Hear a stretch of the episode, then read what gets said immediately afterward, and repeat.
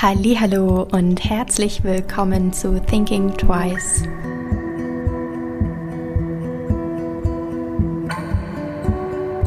Herzlich willkommen zu einer neuen Podcast-Folge. Lang ist es her, dass ihr mich gehört habt und meine Stimme gehört habt. Aber jetzt bin ich endlich zurück mit Staffel 3 meines Podcasts. Ich habe ganz viele tolle Folgen geplant. Es wird sich schwerpunktmäßig um die Textilindustrie gehen. Es gibt Folgen zum Thema Zukunft der Modeindustrie, Minimalismus, Capsule Wardrobe, Upcycling, Recycling von Fasern, Fashion Revolution, alles Mögliche. Ihr seht, ich habe ein breites Band an Folgen geplant. Wir starten heute mit einer Folge über das Lieferkettengesetz mit einem Schwerpunkt auf Orangen. Vor zwei Wochen war ich mit Gebana in Griechenland und durfte mir dort die Orangenfarmen ein wenig genauer ansehen. Ich bin schon länger Fan von den Gebana Orangen, beziehungsweise den echten Orangen, wie sie sie nennen. Und ich habe ein paar O-Töne aus Griechenland mitgebracht. Einmal auf Englisch und einmal auf Deutsch von einer Dolmetscherin, die die FarmerInnen immer übersetzt hat. Und die auf Englisch werde ich immer davor übersetzen, also nicht wundern. Aber ich finde es trotzdem sehr wertvoll, diese O-Töne mit euch zu teilen. Einfach, dass man ein bisschen ein besseres Gefühl für die Menschen vor Ort bekommt. Und deshalb wollte ich die unbedingt mit euch teilen. Ganz viel Spaß bei der Folge. So, jetzt aber mal so ein bisschen Background-Infos zum Lieferkettengesetz. Unternehmen mit 3000 Beschäftigten in Deutschland, die sind ab dem 01.01.2023 verpflichtet, Verantwortung für ihre Lieferkette zu übernehmen. Unternehmen, die in Deutschland sind, die sind ab jetzt rechtlich verpflichtet, faire Arbeitsbedingungen zu schaffen, Menschenrechte zu schützen und die Einhaltung von Umweltstandards sicherzustellen. In Deutschland sind es ungefähr 900 Unternehmen plus Zweigniederlassungen von ausländischen Unternehmen, die den Sitz in Deutschland haben. Unternehmen haften aber nur für direkte ZulieferInnen. Das bedeutet nur mit Leuten und Firmen, mit denen sie wirklich einen direkten Vertrag haben. Wenn ihnen jedoch Missstände in der indirekten ZulieferInnen Lieferkette bekannt sind, müssen sie Abhilfe leisten. Und die Unternehmen haften auf Basis des europäischen Rechts bei fahrlässiger, grob fahrlässiger und Vorsatz. Mal gut, es ist ein Staat, könnte man jetzt meinen, aber das große Problem ist, dass es keine zivilrechtliche Haftung deutscher Unternehmen ist. Das bedeutet, eine Baumwollfarmerin aus dem globalen Süden hat keine rechtliche Handhabe gegen ein Unternehmen in Deutschland, obwohl beispielsweise die Menschenrechte verletzt werden oder es zu schwerwiegenden Umweltschäden kommt. Das bedeutet, Menschen aus dem globalen Süden können eben nicht vor einem deutschen Gericht Schadensersatz bei, wie gesagt, beispielsweise Menschenrechtsverletzungen bekommen und einfordern. Das ist ein riesengroßes Problem. Ausgangspunkt für das Lieferkettengesetz sind übrigens die UN-Leitprinzipien für Wirtschaft und Menschenrechte aus dem Jahr 2011. Aber was macht es eigentlich so komplex, dieses ganze Thema von Gesetzen, Richtlinien etc. Das große Problem sind länderübergreifende Grauzonen und die Komplexität der Lieferkette, weil ein deutsches Unternehmen ja nicht nur direkte Zulieferinnen hat, sondern eben auch indirekte Zulieferinnen. Und darüber habe ich auch schon ganz viel in meinem Podcast über die Lederindustrie geredet, wie unglaublich intransparent die ganze Industrie ist und wie schwer das dadurch ist, Richtlinien und Gesetze überhaupt zu implementieren und es dann natürlich im Umkehrschluss für die Konsumentinnen unfassbar schwer ist, das zu hinterfragen und nachzuvollziehen. Und natürlich zusätzlich kommen undurchsichtige Unternehmensstrukturen mit vielen Tochterunternehmen in anderen Ländern von europäischen Unternehmen. Ergänzend zu dem deutschen Lieferkettengesetz, was ja jetzt schon in Kraft getreten ist, wird gerade an einem europäischen Lieferkettengesetz gearbeitet. Da haften die Unternehmen auf Basis des europäischen Rechts, auch bei Fahrlässigkeit, grober Fahrlässigkeit und Vorsatz. Auch hier ist die Einhaltung der grundlegenden Menschenrechte sichergestellt und man verbietet Kinder- und Zwangsarbeit. Und die Sorgfaltspflicht geht aber hier über die gesamte Lieferkette hinweg. Es gab aber Recherchen des Monitors vom WDR, die zeigen, dass die Bundesregierung das EU-Lieferkettengesetz abschwächen will. Durch eine sogenannte Safe Harbor-Klausel soll es zu einer Haftungserleichterung kommen. Die Folge wäre, dass Produkte und Prozesse durch externe Menschen in Anführungszeichen zertifiziert werden können und die Unternehmen dann nur noch bei Vorsatz und grober Fahrlässigkeit haften müssten. Und der Nachweis dabei ist fast unmöglich. Und Kleiner Fakt am Rande, die 2013 eingestürzte Fabrik Rana Plaza war kurz davor als sicher in Anführungszeichen zertifiziert worden.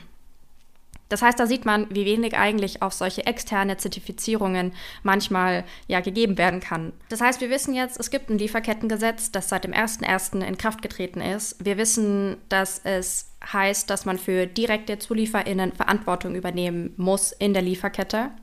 Die Unternehmen haften aber nicht zivilrechtlich in Deutschland. Und es ist ein Staat. Es ist ein Staat und ein Zeichen. Und ihr fragt euch jetzt vielleicht, ja, okay, was hat Gebana damit zu tun und was haben Orangen damit zu tun? Ganz einfach. Seit 2020 umgeht Gebana eine EU-Regulierung, die die Größe und die Form etc. von Orangen regelt. Sie nennen die Orangen dann echte Orangen, wobei es natürlich gar keine unechten Orangen gibt, aber die echten Orangen von Gebana haben Dellen, sehen anders aus, haben unterschiedliche Größen, einmal ist klein, einmal groß, haben vielleicht äh, Hautunebenheiten, kleine Schnitte etc. Und die dürften normalerweise nicht als ähm, Tafelorange verkauft werden. Die EU reguliert die Größe der Orangen. Beispielsweise haben sie eine Mindestgröße von 53 mm. Und ein Großteil der Orangen kann damit nur zu Saft verarbeitet werden, weil die Natur natürlich nicht alles nach Maß fertigt, sondern einfach manche Orangen etwas kleiner sind. Das hat auch ganz viel mit dem Klima zu tun, beispielsweise. You have uh, no, smaller oranges. Smaller oranges. Smaller, because they don't grow. They okay. keep the size smaller in order to, to be able to, to survive. if you if you're not irrigating them. And I, like I told you uh, during our lunch, uh, the irrigation costs because of the energy went much higher this year. So many, not only organic, but many, especially many conventional farmers, they don't water a lot because they cannot afford it. So that the oranges, what I, what we see in the area, they're smaller than previous years. Und deshalb, wenn die Orangen eben dieser Mindestgröße nicht entsprechen, können sie nur noch zu Saft verarbeitet werden. Dadurch verdienen die Bäuerinnen und Bauern aber viel, viel weniger, weil Saftorangen generell weniger wert sind. Gebana umgeht diese Regulierung durch einen kleinen Aufkleber bzw. durch einen kleinen Hinweis auf der Kiste der Orange. Da steht zur Verarbeitung bestimmt. Weil Orangen, die zur Verarbeitung bestimmt sind, dürfen so aussehen, wie sie wollen. Also da greift diese Regulierung von der EU eben nicht. Äh, mit äh, diesem Projekt Real Oranges, äh, früher hatten hier wir so ungefähr 25 Prozent aussortiert der Orangen, jetzt sind wir unter 10 Prozent. Και αυτό διότι επηρεάζουν επίσης τη μεταστηλεκτική ζωή. Ja, also mit diesem Projekt haben wir es geschafft. Wir haben den ähm, Konsumenten also überzeugt, dass äh, das Aussehen oder die Krätze oder die Farbe nicht äh, das Wichtigste ist, aber Qualität, Geschmack und Art vom Baum. Genau, Mono.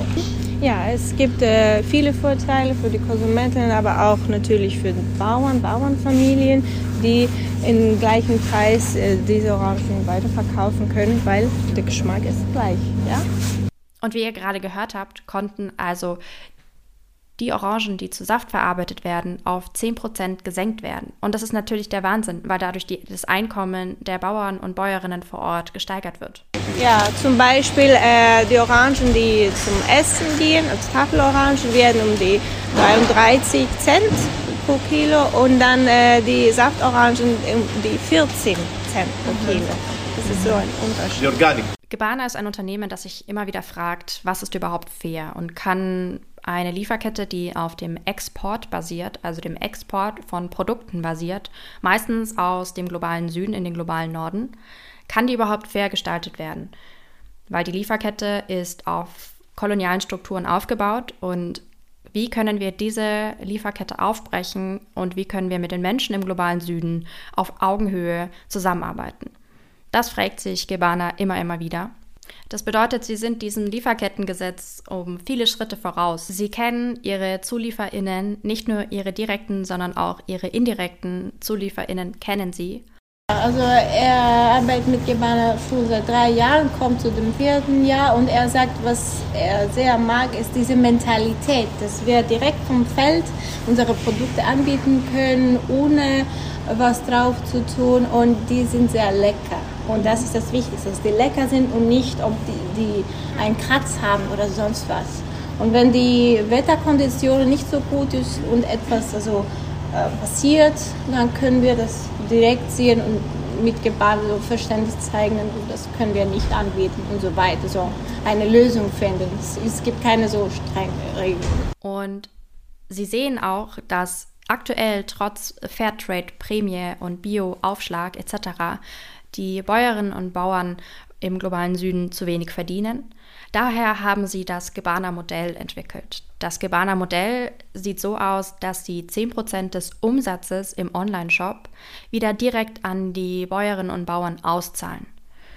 Das geht nicht in einen Fonds, das geht nicht an die Initiative, sondern das geht direkt an die Familien vor Ort und die dürfen damit machen, was sie wollen. Das ist ein bedingungsloser Zuschlag. Auch das Bio zu bauen ist gut, dass es auch Hilfe vom Gebana gibt und das 10 Prozent zum Beispiel, die äh, jedes Jahr kriegen, das ist auch wichtig, weil wenn man Bio baut, dann kann man natürlich nicht jedes Jahr den gleichen Ertrag haben. Ja, man hat die Ernte, sieht unterschiedlich aus und äh, man ähm, hat, also muss teure Produkte oder Bioprodukte kaufen, Mittel, die man benutzt. Mhm. Und natürlich die Hilfe vom Gewanner ist sehr, sehr wichtig. Zusätzlich schaffen sie Vertrauen zu den Familien, mit denen sie zusammenarbeiten und schaffen es, auf Augenhöhe mit ihnen zusammenzuarbeiten. Mhm. Er war derjenige, der den ersten Persimonen-Gebanner oder Anime angeboten hat. Mhm. Und er ist sehr glücklich, dass also man getraut hat und seine Produkte so äh, glaubt hat und er konnte das weitergeben. Was ich so schön fand in Griechenland ähm, und in dem Austausch mit den Bäuerinnen und Bauern, war, dass einer gemeint hatte, wir können etwas verändern. Die KonsumentInnen haben die Macht und können durch ihre Konsumentscheidungen Veränderungen hervorrufen. Aber auch er als Erzeuger kann etwas verändern und wir alle haben es in der Hand, etwas zu verändern. Ich fand es schön, so eine Selbstwirksamkeit bei ihm zu sehen, dass er das Gefühl hat, dass er auch durch Gebana und durch uns als KonsumentInnen Macht hat, etwas auch an der Lieferkette zu verändern. We are unique, we are individuals. We can contribute that much. Even all of us can contribute more, you know, uh, and more people can contribute more, so we can do a change. We can have a change. Not, you know, even if we're individuals, we can uh, contribute that much. Mm -hmm. But this is enough if we can have more people into this. Uh, mm, yes, exactly. Και όταν βλέπουμε άτομα σαν και εσά από την Κεμπάνα και όταν βλέπουμε άτομα ότι έρχονται μας παρακολουθούν, μας αυτό. Αισθανόμαστε μια μεγάλη οικογένεια. So when they see that, like Gebana, they see people that they are coming here and they are interested in the products and what they, and their our let's say efforts, they they they, they feel that they can contribute even more. They can do even more. Um, Was für mich noch ein ganz wichtiger Punkt ist, ist eine transparente Kommunikation. Die ist ein Grundsatz von nachhaltigem Wirtschaften. Und das macht Gebana aktuell schon. Sie kommunizieren transparent, wie viel sie einnehmen, wie viel sie zahlen, wie viel sie von dem Umsatz dann weitergeben an die Familien. Weil eine Lieferkette kann nicht nachhaltig sein, wenn sie nicht transparent ist. Und das ist ein Grundsatz, der mir persönlich in diesem Lieferkettengesetz viel zu kurz kommt. Die Unternehmen müssen transparent kommunizieren. Und aktuell merkt man es immer wieder in der Außenkommunikation, ist so viel Greenwashing und so viele irreführende Messages, Werbeversprechen sind aktuell im Umlauf, sage ich jetzt mal. Und das ist für mich Grundsatz, ist eine transparente, offene Kommunikation. Auch offene Kommunikation über Probleme, über Fallstrecke, aber eine offene Kommunikation. Denn dadurch schafft man Vertrauen und Verständnis. So, jetzt habe ich euch ganz schön zugetextet über das Thema Lieferkette, über das Thema Orangen, Vertrauen auf Augenhöhe. Schreibt mir gerne, wie ihr die Folge fandet auf Sophias Happy Place, auf Instagram oder Thinking Twice Podcast. Ich freue mich total. Schaut auch gerne in die Show Notes, da habe ich euch die Orange nochmal verlinkt und auch Gebana. Bis zum nächsten Mal. Ich hoffe, dir hat diese Folge gefallen. Wenn ja, erzähle es gerne weiter an andere wundervolle Menschen, Freunde, Familie und lass es sie wissen. Du kannst mich auch sehr gerne bewerten und dann freue ich mich aufs nächste Mal.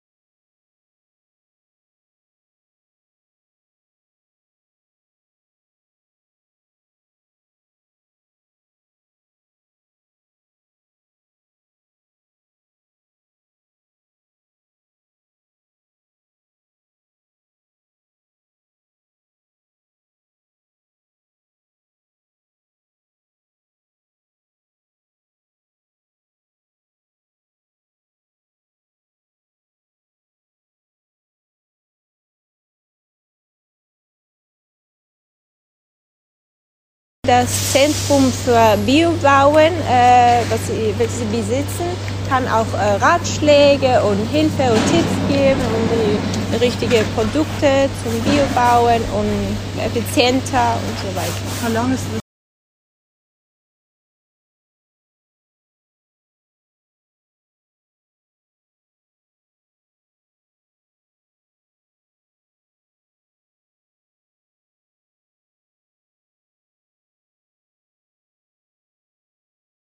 Bäume reden und Früchte, die von Bäumen kommen.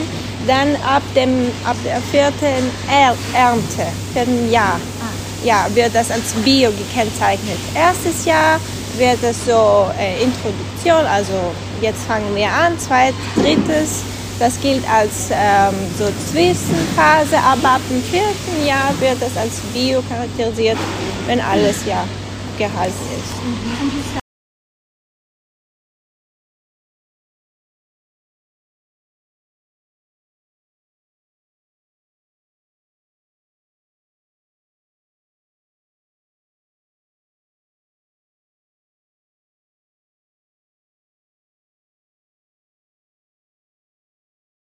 Also die Kosten zu steigen, Kosten zum Bauen, zum Pflanzen und zu Ernten.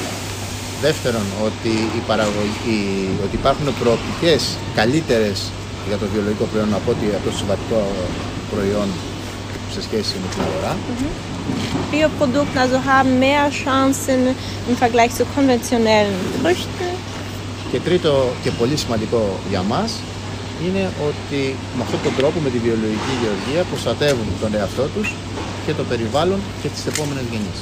Drittens und äh, das Wichtigste für uns auch ist, dass die Umwelt wird natürlich geschützt äh, und äh, ähm, unsere Erde und auch die nächsten Gener Generationen.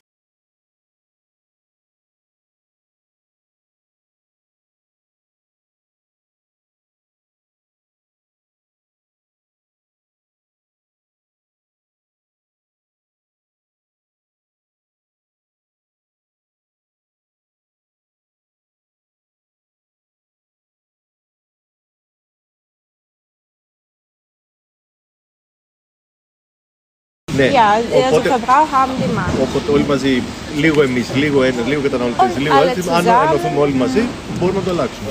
Aber die Bauern hier, die ähm, Verbraucher und auch ähm, das Team kann das machen, ja.